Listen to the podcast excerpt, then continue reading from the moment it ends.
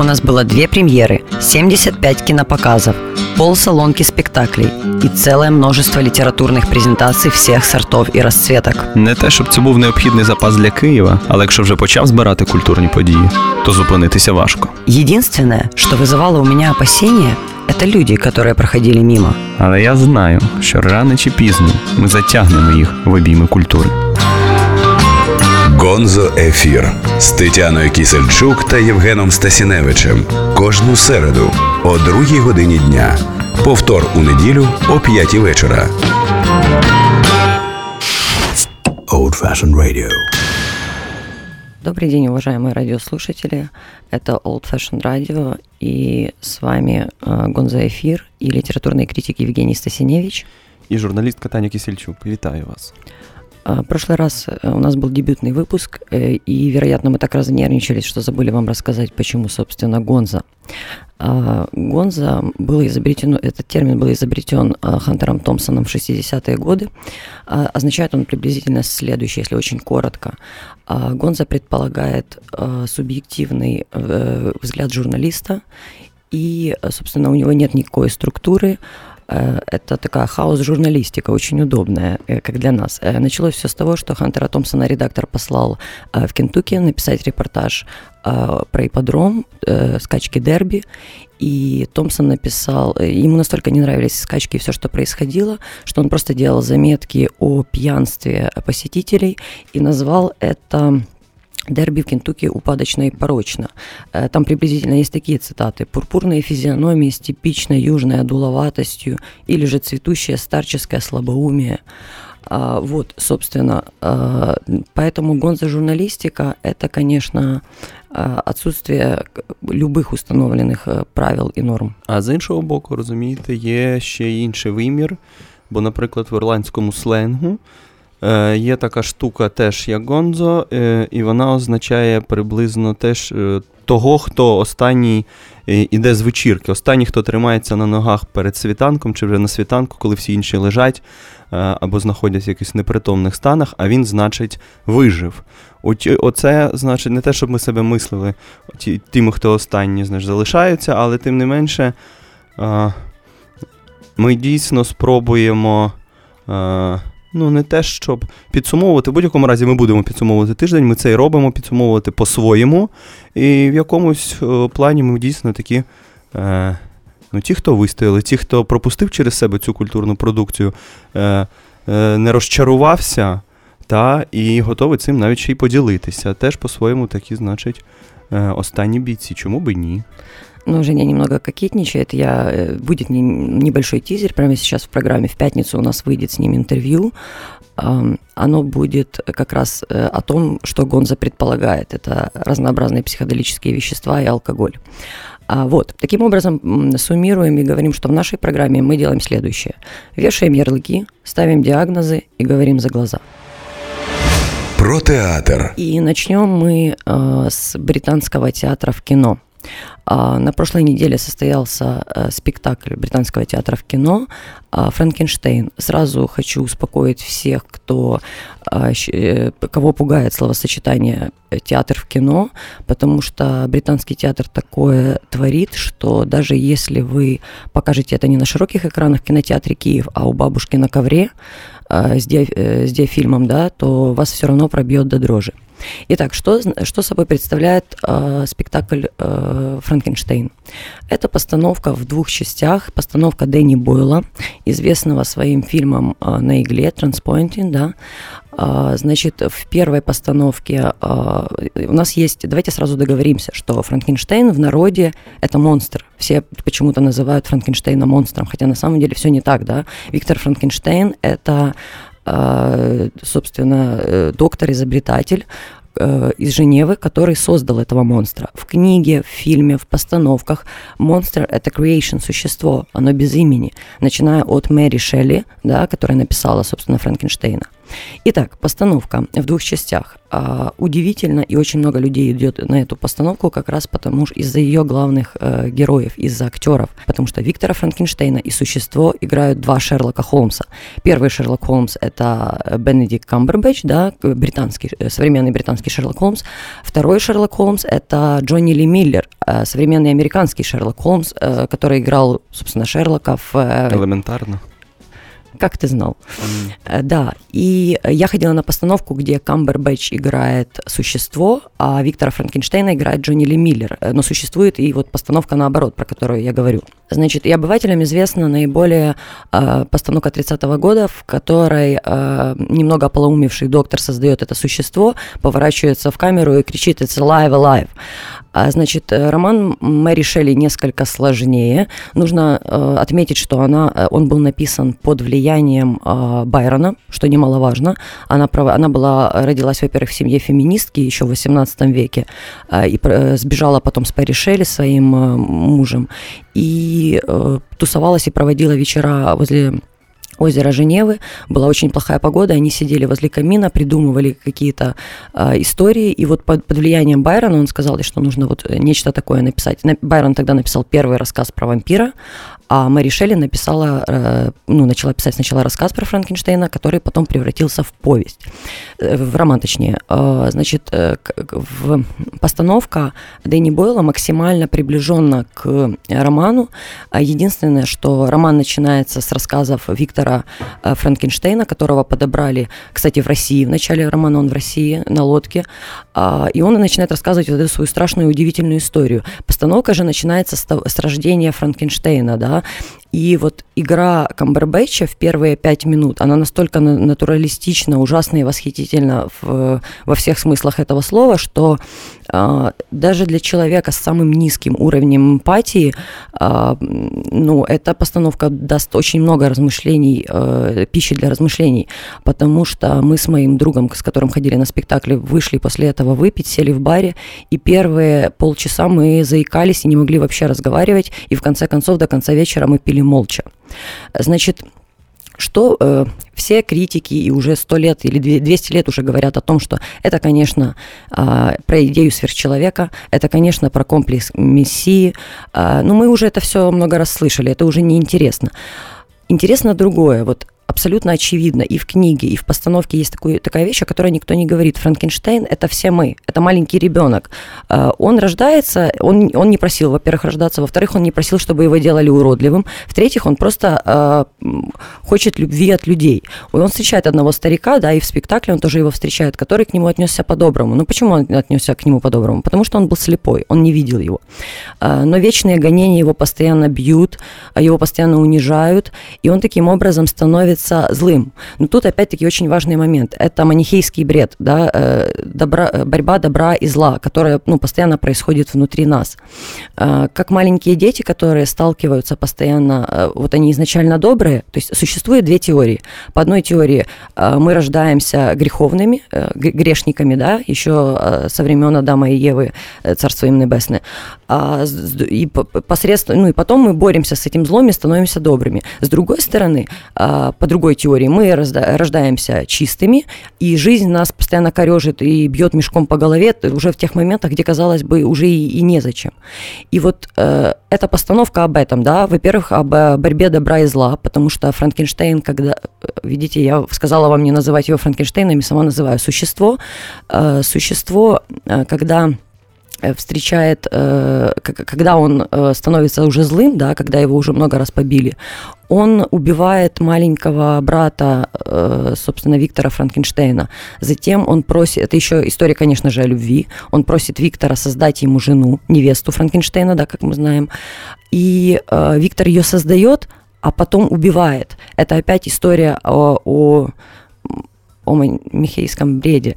Еще должна я была вам сказать о том, что, значит, вот этот фильм, который я вначале вспоминала, «Транспоинтинг», да, к нему написал саундтрек группа Underworld, и таким образом Дэнни Бойл, Джонни Ли Миллер и группа Underworld, они переметнулись с фильма про наркоманов в британский королевский спектакль, чтобы это не значило, то есть основная часть команды, да, И сейчас мы послушаем трек группы Underworld. После этого продолжим. Old-fashioned radio.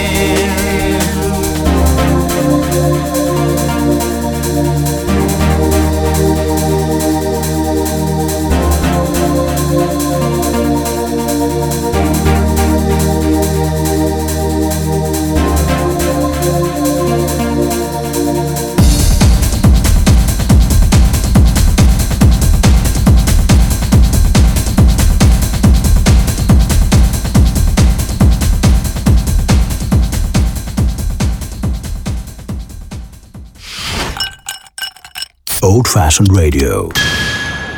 Привіт усім ще раз, це Old-fashioned Radio, Гонзо-ефір.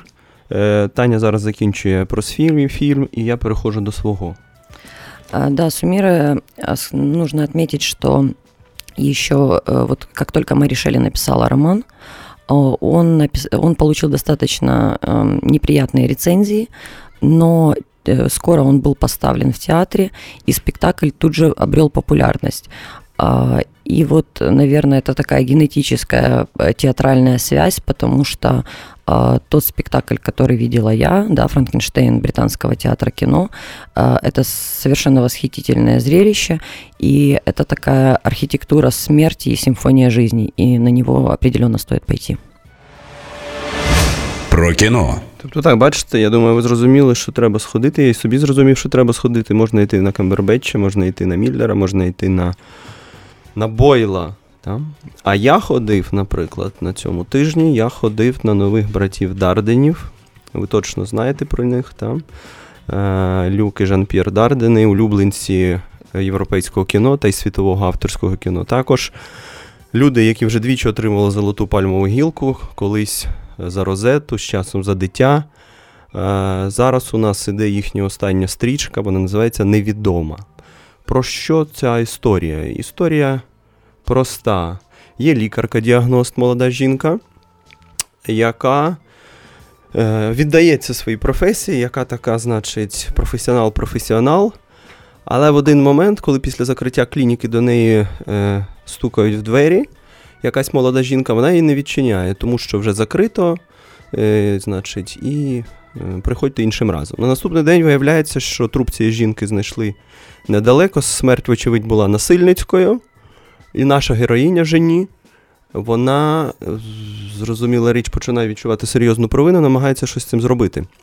Вона починає власне розслідування, обходячи місцевих мешканців, обходячи будинки, намагаючи щось прояснити в цій ситуації, чи що хтось щось знає, чи хтось чув. А, значить, пікантність ще цієї історії про жертву в тому, що жінка ця молода була темношкіра, вона нелегалка, і навіть її ім'я ніхто не знає. І от боротьба за це ім'я, за те, щоб повернути цій жінці ім'я, щоб хоча б на могильній плиті були не просто, значить, якісь пробіли, а якесь ім'я конкретне, за це йде боротьба цієї жені. Але боротьба специфічна, тому що вона розуміє, що просто так ніхто не заговорить, всі мовчать з різних причин, якщо навіть хтось щось і чув. І треба апелювати до інших методів. Вона починає порушувати клятву Гіппократа, тому що вже її порушила, вона це визнає, тому що не допомогла людині, коли та потребувала. У неї дуже швидко відбувається це моральне розкаяння внутрішнє, да, вже хвилині на 20-й. Вона стає таким бійцем, яка будь-що має дійти до своєї мети. І вона починає якимсь чином навіть маніпулювати цими людьми, значить, говорячи, що і вона може якусь конфіденційну інформацію розголосити, якщо вони не почнуть говорити.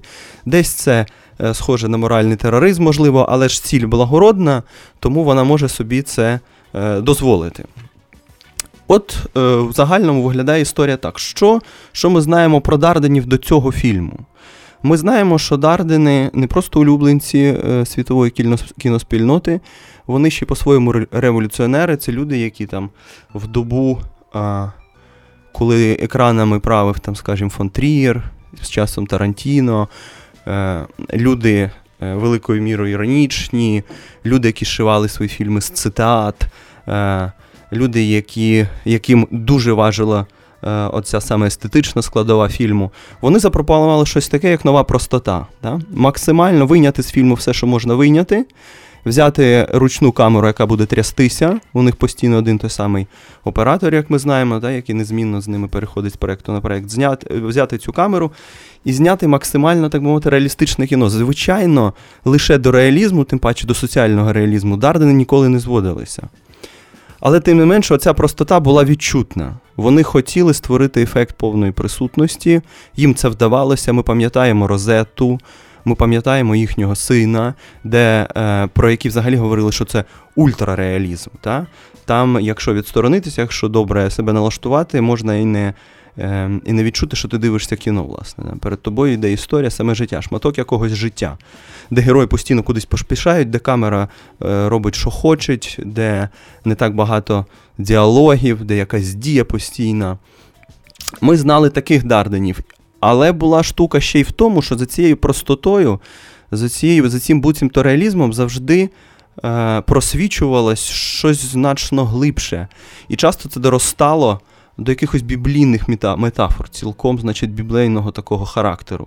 Ми розуміли, що проста історія вивищується і вивершується в щось значно більше. Згадаємо, наприклад, «Обіцянку». Пам'ятаєте цей фільм про батька і сина, які теж займалися бізнесом, пов'язаним з нелегалами там. От, і ми знали таких Дарденів. Що ж ми побачили в «Невідомій»? В «Невідомій» сталося щось зовсім інше. По-перше, пішов цей реалізм, тому що подумати, що ця історія реалістична, значить не побачити того, що відбувається на екрані. Тому що перед нами не ті Дардени кінця 90-х, це щось інше. Їхні герої – це люди-аргументи, сама героїня, так само радше набір, радше ходячий маніфест, аніж жива людина. І вся ця історія виходить врешті, з одного боку, про колективну відповідальність, а точніше її відсутність, що не існує чогось такого, як колективна відповідальність. Треба говорити про індивідуальність лише приватну, особисту. Якщо вона з'являється, то з'являється совість, а тоді вже можна говорити про народження якоїсь ком'юніті і щось таке. Та? Тобто, з одного боку, затрачено весь цей реалізм, який був, а з іншого боку, і що найприкріше в «Невідомій», затрачена абсолютно оця глибина. Тому що цей фільм є рівно тим, чим він є. От іншого прочитання він просто не допускає за собою. Так, вона десь на 20-й хвилині, розуміючи, що весь цей злочин стався за мовчазної співучасті людей, які мешкають поруч, вона розуміє, що суспільство хворе, суспільство давно йде не тим шляхом, суспільство треба якось розтормошити, хай навіть не зовсім легальними методами, але оскільки суспільство живе за такими законами, то чого вже сильно панькатися з ним. Так? І це виходить дійсно кіно такого маніфестного характеру. Дардени великі гуманісти, це ми знали з раніших їхніх фільмів. Вони завжди говорили про це право людини бути людиною і що таке взагалі бути людиною, так? Чим визначається цей статус. Вони продовжують цим займатися, але значно прямолінійніше, значно менш вигадливіше на рівні питань, які вони задають, розумієте? Бо можна бути гуманістом, і ми знаємо приклади з усієї світової культури, і не бути очевидним. Так? Дардени тут страшенно очевидні. Вони те, що заявляють на початку, те підводять і під кінець. Ніякого перевороту не відбудеться, ніякого сюжетного кульбіту ми не отримаємо. Значить, характер цієї героїні не зміниться, щось зміниться в навколишніх людях, але ну і що? Тобто, от вони починають з того, що суспільство хворе, ведуть так весь фільм, в кінці начебто дають надію на якісь зміни, але й по всьому, розумієте? І це прикро, насправді прикро побачити таких Дарденів в 16-му році. Можна зрозуміти, чому так склалося. Певно, наші часи, коли все так ускладнилося, коли соціальні структури такі складні, та коли міжлюдська взаємодія постійно, значить, отримує нові ієрархії, хочеться якось спростити, хочеться знову наголосити найголовнішому. Та? Ви за цим всім забуваєте про те, на чому виросла, якщо хочете, західна цивілізація, виросла Європа. Навіть якщо ви маєте справу з нелегалами, це якщо йти буквально там вже до сюжету і відчитувати це лише поверхову цю сюжетну лінію. Тим не менше, ви забуваєте, що вас визначає як людей, так? Як людей нового часу, скажімо. Так? І це, друзі, прикро, я повторюю це слово, бо мені дійсно так. Я ніколи не був шанувальником Дарденів, їхнього кіно, але я віддавав їм належне, що це має право на існування, що це відсвіжило європейське кіно після 90-х, після посттарантінівських оцих всіх штук. Та? Щось було цікаво, Розета особливо, да, скажімо, пізніше «Обіцянка». «Незнайома». Якби це були не Дардени, про нього, може, і не треба було б навіть говорити. Дуже просто, дуже однозначно. Так, про важливе, але можна було і по-іншому виставити декорації цієї історії. Тому, якщо хочете, значить, хорошого кіно, то краще передивитися щось з класичних Дарденів, або ж, як ми чули від Тані, сходити на Франкенштейна, скажімо. А «Незнайому» залишити собі про запас, вже коли геть буде багато вільного часу, і ви захочете подумати про те, що ж там відбувається з тими бідними нелегалами в Європі, скажімо, так? про литературу. И, как говорит Женя, переходим от менее интересного к более интересному. Ні, в даному випадку не від менш цікаво, а просто ми переходимо до нашого улюбленого розділу, до улюбленого блоку література. Ні, Женя, це твій улюблений розділ, а мій улюблений розділ... Какой? Він твоїм теж стане. Ну да, ще з тобою кілька програм проведу. Итак, я буду перший говорити про літературу, говорити я буду о нонфикшене Александра Михеда «Бачите, чтобы быть побаченным». Значит, это очень, очень важная работа, потому что, ну, во-первых, это результат десятилетнего плюс-минус труда Саши. Он ее написал уже после своей диссертации. Но эта работа важная во всех смыслах. Во-первых, это находка для журналистов, потому что в наших реалиях, когда у нас черные дыры в журналистике, в нонфикшене, в образовании как таковом, вот чего-чего, а романа про реалити-шоу и революцию онлайн, то есть про стрим, я совсем не... Ну, не романа, а нонфикшена. Я совсем не ожидала. Это удивительно, и это, ну, стоит большого внимания. Значит, у меня на самом деле только одна претензия к этому роману, и это претензия к названию. «Бачите, щоб бути побаченим», ну, это просто не звучит. Я долго думала над тем, как бы правильно это аргументировать, но так как у нас передача называется «Гонзо-эфир», мне это совершенно не нужно. Не звучит название и подназвание реалити-шоу, реалити-роман «Революция онлайн». То есть, если бы Михед взял «Революция онлайн» и поставил в название, это, конечно, было бы куда лучше. Но вообще у меня есть супер способ определить, хорошая книга или нет. Значит, ее нужно почитать пьяным, потому что пьяным тебе ничего не интересно и ничего не хочется, и все лень. Я читала эту книгу дважды пьяной и дважды трезвой. И не поверите, она одинаково захватывающая. Вот там в начале написано в аннотации, что это захватывающий нонфикшн, и это один из тех редких случаев, когда редакция не соврала. Значит, о чем, собственно, роман? Ти наполегливо називаєш це романом, це саме від того, да, від браку в українській сучасній літературі прози, да. Великої прози. Да, как ты правильно любишь повторять. Но я думаю, что о нонфикшене мы поговорим после музыкальной паузы, послушаем какую-то революционную песню. Гонзо-эфир.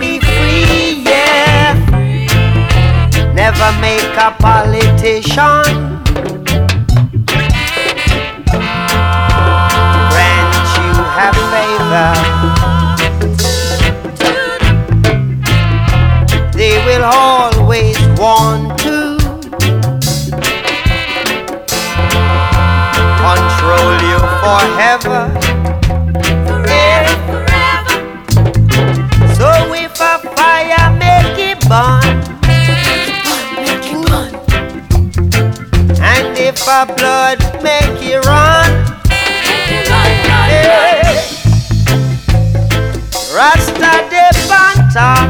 Can't you see it? So you can predict the flop.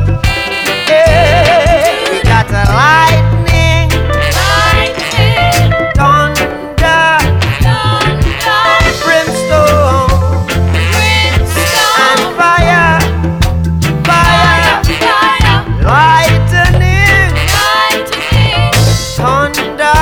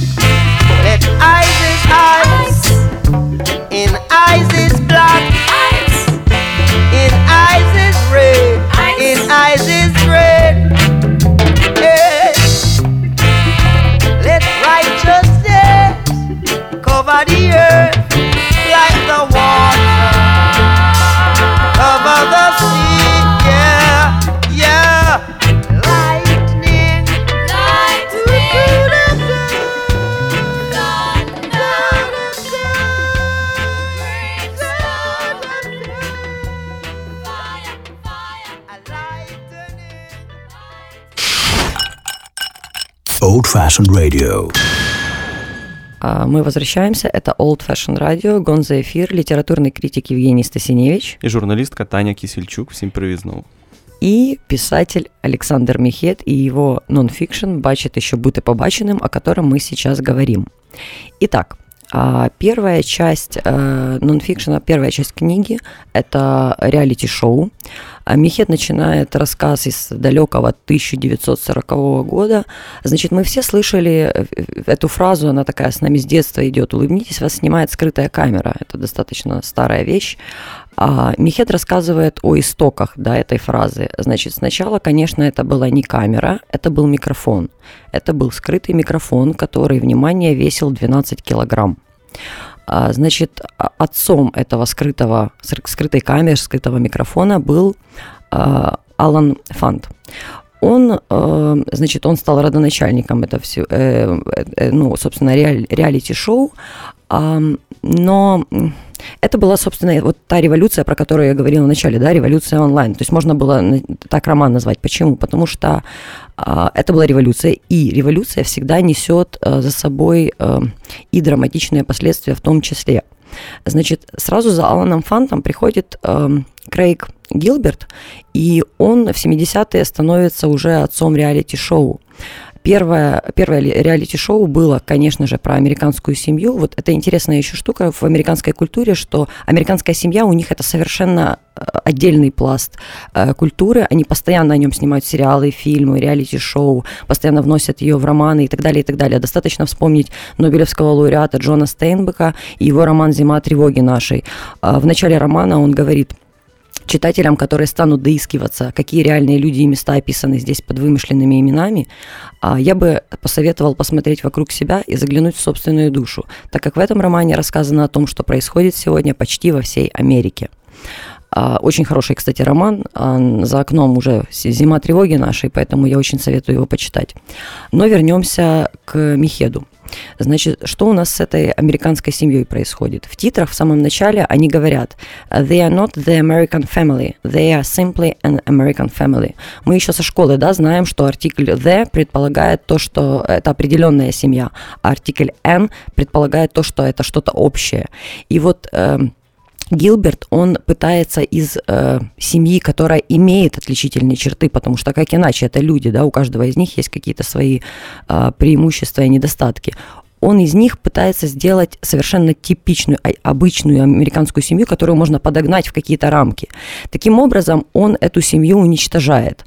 Значит, после уже того, как все было снято и все было показано, эта семья приобретает настоящую травму. Например, их сын, старший Лэнс, они там много ходили по разным эфирам, и он рассказывает, во-первых, он был первым одним из первых геев, который признался, такой каминг-аут, значит, онлайн об этом, ну не онлайн, точнее, а в эфире.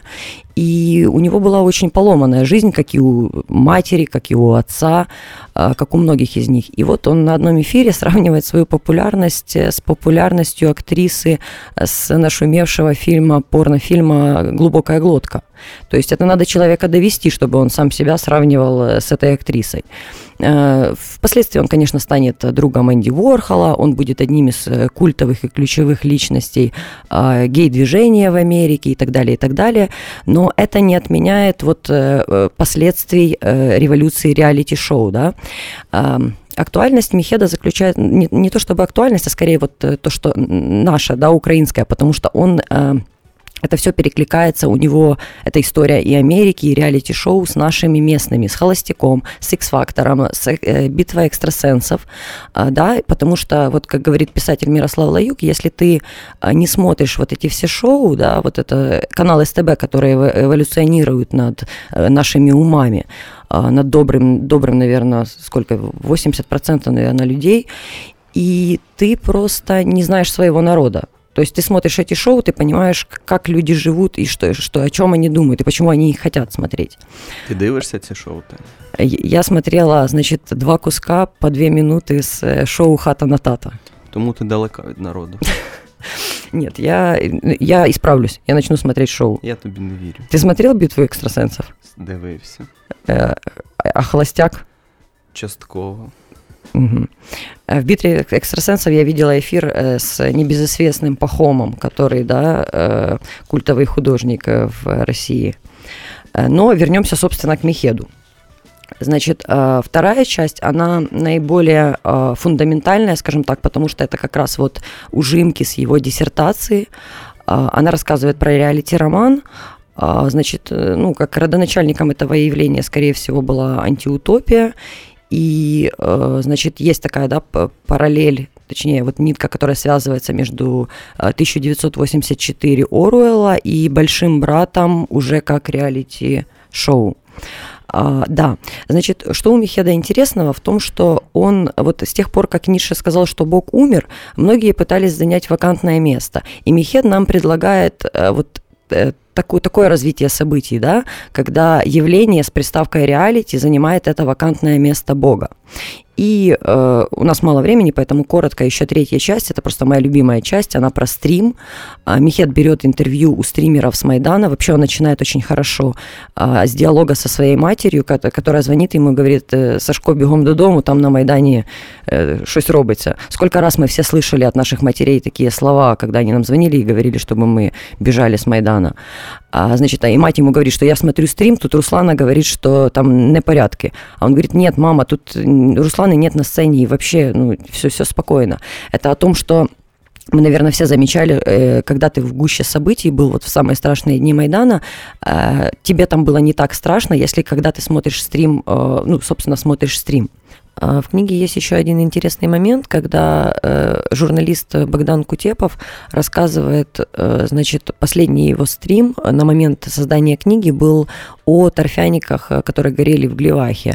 Я просто в этот момент как раз выходила задом курить, а я живу в Глевахе, я видела, как они горят. А потом я зашла обратно в дом и смотрела стрим. То есть я смотрела как раз стрим Кутепова. И таким образом Михед дает такой двойной стрим. Он рассказывает про стрим, и я читаю книгу, то есть он превращает книгу в стрим. Поэтому, значит, суммируя, нужно сказать, что Михеду книга удалась. Михед написал очень хорошую книгу, и ее нужно читать как минимум всем журналистам, но и, конечно, всем людям, у которых, да, которых раздражают черные дыры в нашем образовании. Я зі свого боку хочу сказати, чому це ще важливо. Ми на тій передачі вже про це говорили, що в умовах, коли з нонфікшеном така біда, навіть з перекладним нонфікшеном, не кажучи про наш власний, та, з'являється книжка, не збірка статей чи есеїв, які були розпорошені по різних часописах і ресурсах, та, а книжка, яка саме писалася як книжка довгий час, не заради того, щоб заробити, хоча сподіваємося, що скоро і цей момент настане в нас. Та. Це саме формулювалося, задумувалося від початку як книжка, цілісна нонфікшн книжка. Це вже по-своєму ну, подія, та? Не дивлячись на якість цього видання, цього тексту. Та? А якість, як ми почули від Тані, теж, значить, нас радує. Тому на цю книжку «Набачте, щоб бути побаченим» ми вашу увагу хочемо заакцентувати на цій книжці. Тепер ми переходимо до художньої літератури, і тут мені доведеться хвалити, друзі. Тому що книжка, про яку ми будемо говорити, насправді хороша. Це роман під назвою «ДНК». От і знов така ж сама історія, як з Михедом у Тані. Назва мені категорично не подобається. Можна було б якось з нею погратися, можна б її спробувати було грайливо розшифрувати. Можете подумати самі про це. Але окей, йдемо далі. Головне, що це колективний роман. Це роман написаний 7 авторами, 7 письменниками, серед яких Жадан, Кідрук, Фозі, Карпа, значить, Винничук, Кокотюха і Рафєєнко.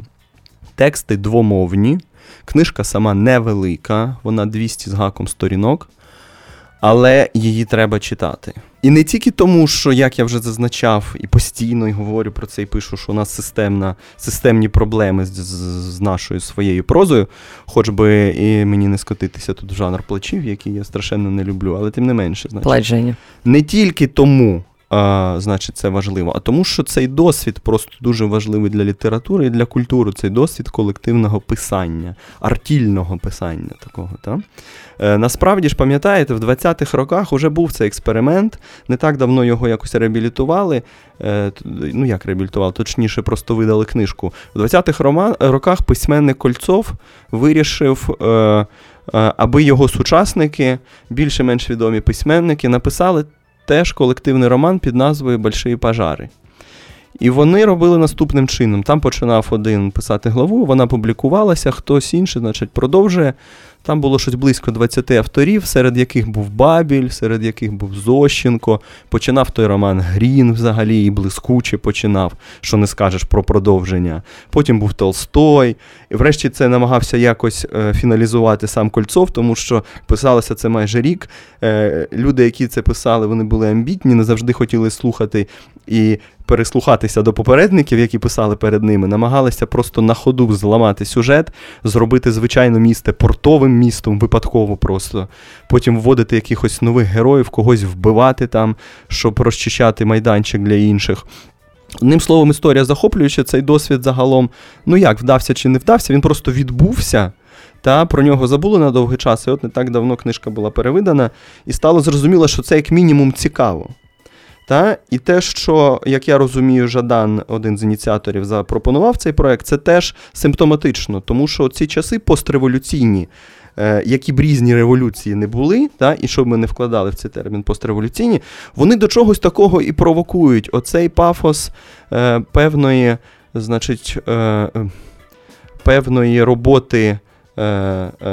роботи сообща, та? роботи не одиничної, а колективної, він так само має якось віднаходити своє відображення і в культурі. І от спроба написати колективний роман – це страшенно на часі. Можна було б це зробити оперативніше, звичайно, там році в 15-му, скажімо, але і в 16-му це ще виглядає дуже симпатично. Значить, про що цей роман? В якомусь віддаленому майбутньому, по-моєму, це 2057 рік, в Китайському університеті презентують програму, суть якої – взяти людину і витягти з її ДНК інформацію, історії про, значить, членів її родини. І це можна копати безкінечно вглиб, так би мовити. Взяти ці історії і побачити, з чого ця людина складається, що вона носить в собі. Вони беруть, звичайно ж, українського студента Андрія Чумака, витягають щось, по-моєму, близько 180 історій, це в передмові йдеться, але озвучують 7. І дають це завдання, так би мовити, там, відомим українським письменникам, які ці історії і розказують. Та? Назові їх, писателі. Я вже називав, давайте повторимо. Це Жадан, Кідрук, Фозі, Карпа, Винничук, Кокотюха, Рафєєнко. Письменники різні, різного ряду, але письменники, яким цей текст вдався, ще раз на цьому наголошую, так? Да? І тому знову до історії, що коротко. Значить, оце вони представляють цю програму і, власне, переходять до конкретних текстів. Починається Жадан і в тій послідовності, які я назвав. І нам розказують історії в діапазоні 150 років, тому що перший текст Жадана, який називається «Марко», це взагалі 80-ті роки 19 століття, український студент, який починає віднаходити в собі українську ідентичність, значить, стає народником, з часом там щось типу бомбіста, терориста, революціонера, а потім йде на Першу світову війну. Значить, ми повернемося зараз до роману ДНК, тут є ще що важливо сказати, а поки перериваємося на музичну паузу, де й послухаємо, власне, Жадана і «Собак в космосі». Залишайтеся. Old-fashioned radio.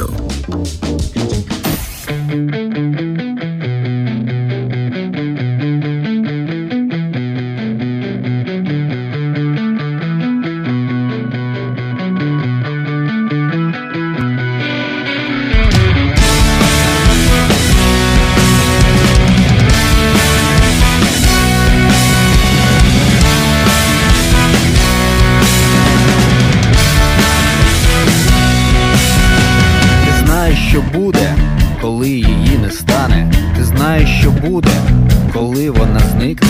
Переможені дощі над опівнічними містами забиватимуть легені і гаситимуть вікна. Вийде вода із холодних річищ, вирвуться біси із підземних сховищ. Без її гарячих слів тобі триматися ніч, ти і сам тепер без неї залишатись не схочеш. Бійся за нею, вмирай за нею, за високі мачти, за розхитані реї, за осінні траси, за її образи, за гарячі долоні і холодні прикраси.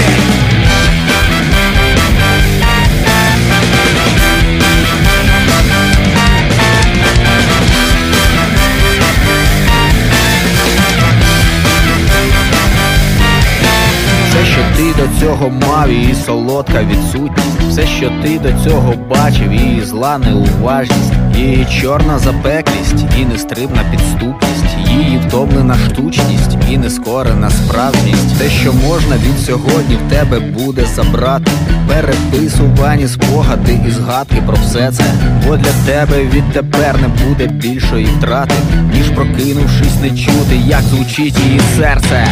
Бійся за нею, вмирай за неї, за високі мачти, за розхитані реї, за осінні траси, за її образи, за гарячі долоні і холодні прикраси.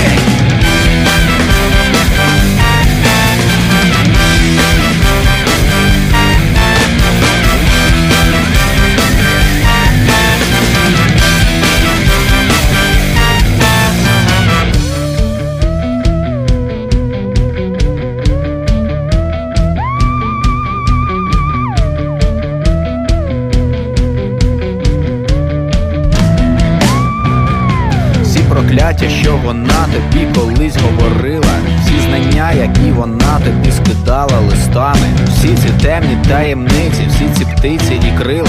Що ти з цим усім робитимеш, якщо її не стане? Який буде сенс у твоїх сновидіннях?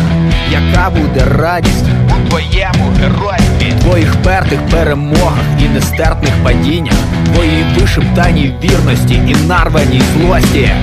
Бійся за нею, вмирай за неї, за високі мачти, за розхитані реї, за осінні траси, за її образи, за гарячі долоні і холодні прикраси. Бійся за нею, вмирай за неї, за високі мачти, за розхитані реї, за осінні траси, за її образи, за гарячі долоні і холодні прикраси.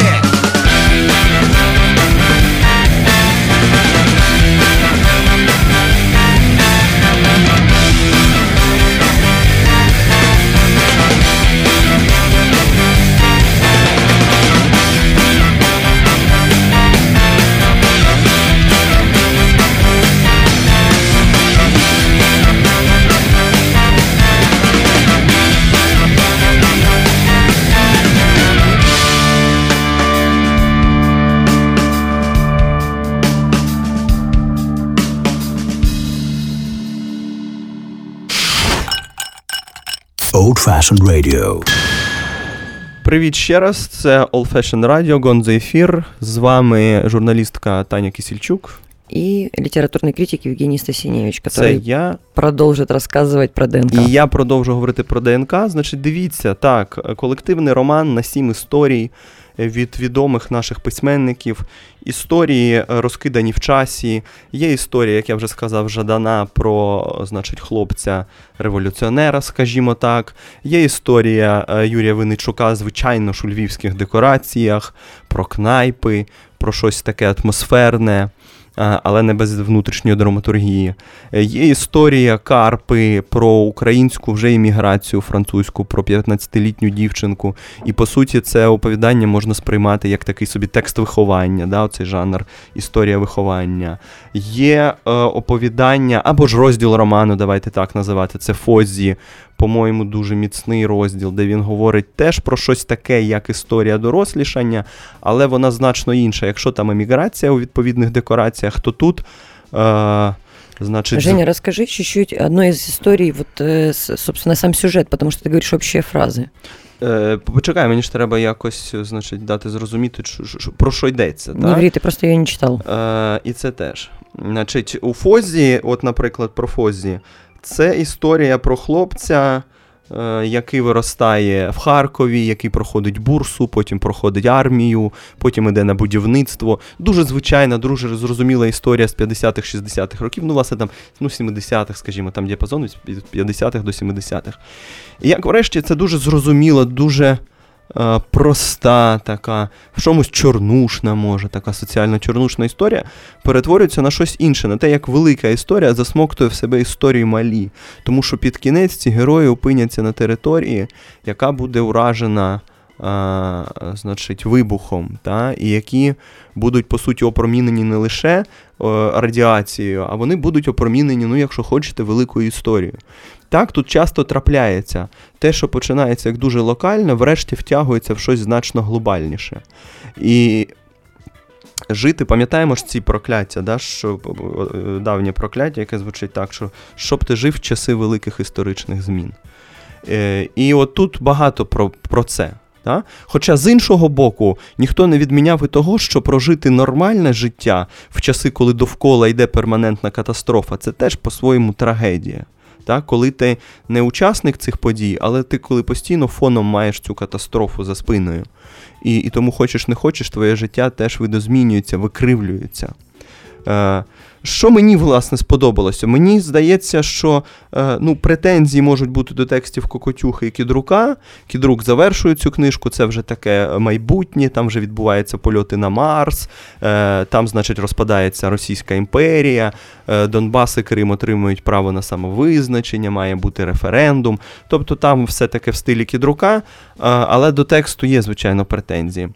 Але, по-моєму, текст, який складається з 7 частин, із них 5 точно хороші, а це Жадан, Фозі, Карпа, Винничух і Рафєєнко, це вже перемога. Хороший, по-моєму, дуже міцний, пружний текст Рафєєнка, Володимира, автора «Демонів Декарта», про, значить, про Донбас, про теж про підліткові роки на Донбасі, про терикони, про цю дивну романтику териконів, про Донецьк, про історію, яку він, власне, десь там обриває з початком війни. Несподівано це там розвернуто. Я ще й не хочу тому йти до конкретних сюжетів, розумієте, бо ці тексти невеличкі, і ти починаєш оповідати сюжети, по суті, починаєш спойлерити просто. А не хотілося б цього робити, бо тут і сюжети хороші, не тільки там загальна атмосфера, чи стилістика, чи ще щось, чи те, як вони добре між собою зістиковуються, ці шматки. Це, правда, хороші, захопливі загалом історії, так?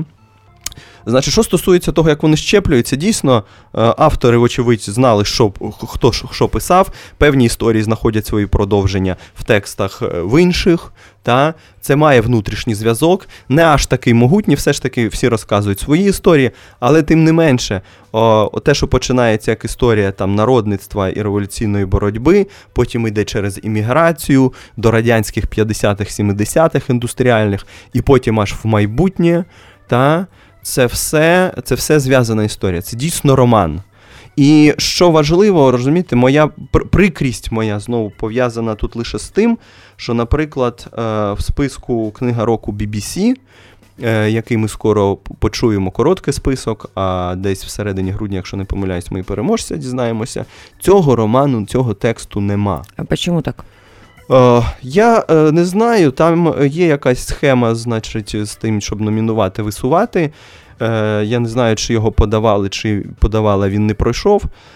Якось я не йшов до цієї інформації.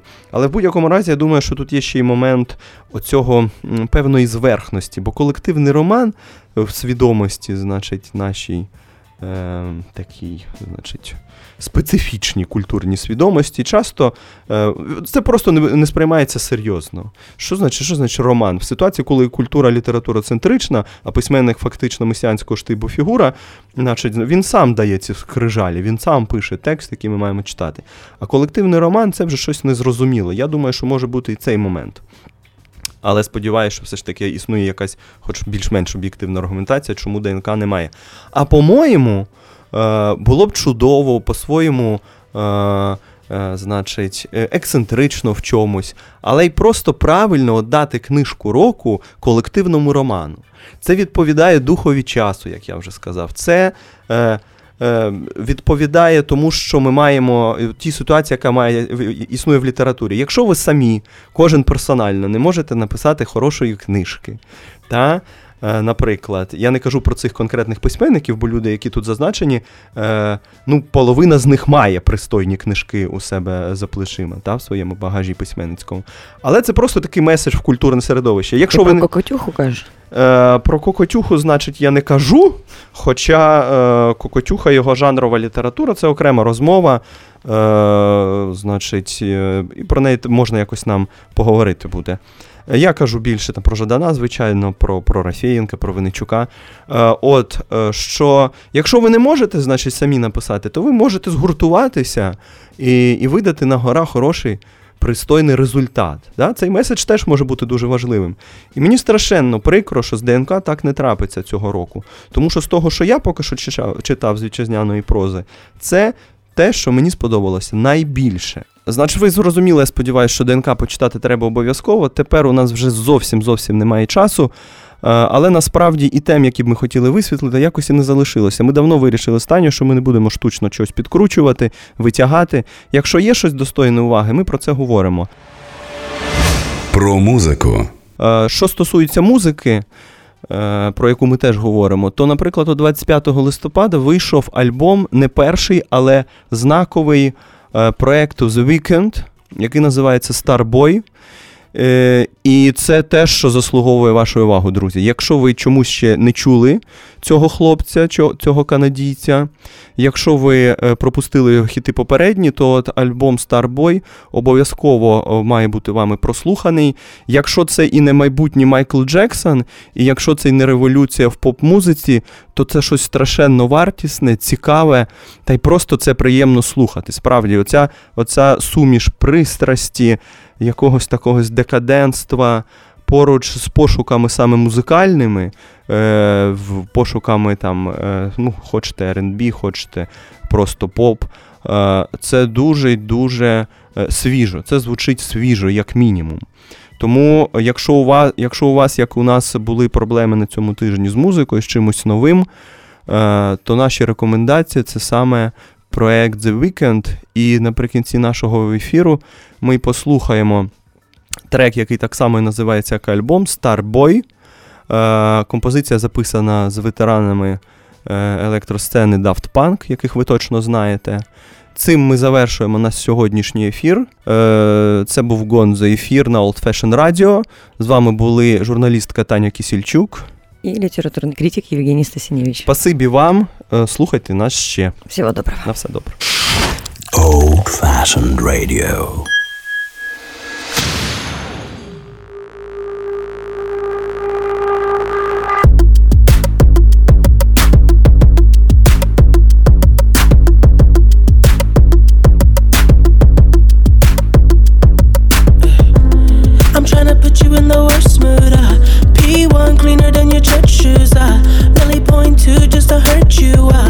All red lamp just to tease you.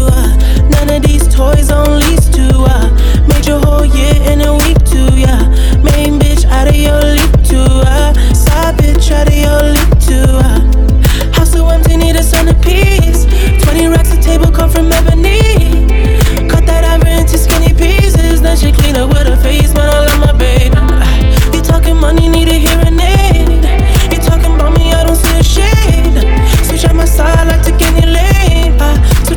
love, I kill any pain.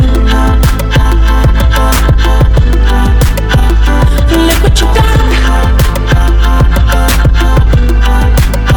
I'm a motherfucking starboy. Look what you done. I'm a motherfucking starboy. Every day a nigga try to test me, yeah. Every day a nigga try to end me, yeah. Pull off in that roadster SV, yeah. Pockets overweight, getting hefty, yeah. Coming for the king, that's a far cry. I come alive in the part-time mind. The competition, I don't really listen. I'm in the blue mood, song, but a new edition. House so empty, need a centerpiece. 20 racks a table, come from ebony. Cut that ivory into skinny pieces. Then she clean up with her face, man, I love my baby. You talking money, need a hearing aid. You talking about me, I don't see the shade. Switch on my side, I take any lane. I switch on my cup, I kill any pain. Look what you done. I'm a motherfucking starboy. Look what you done. I'm a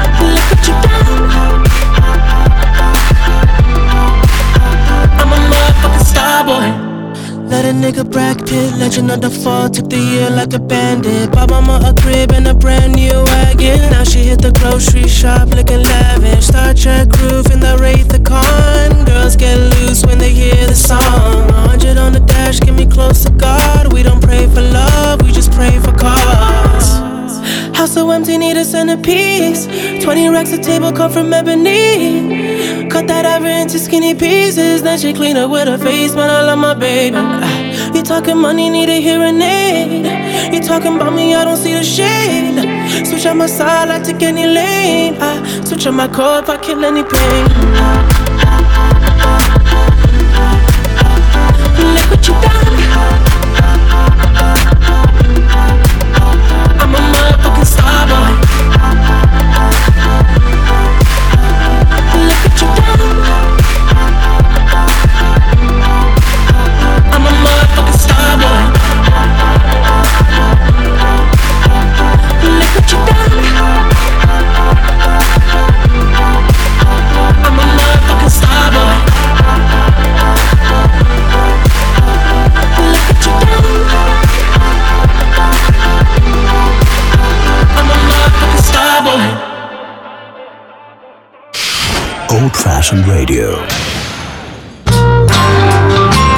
Гонзо-ефір з Тетяною Кісельчук та Євгеном Стасіневичем.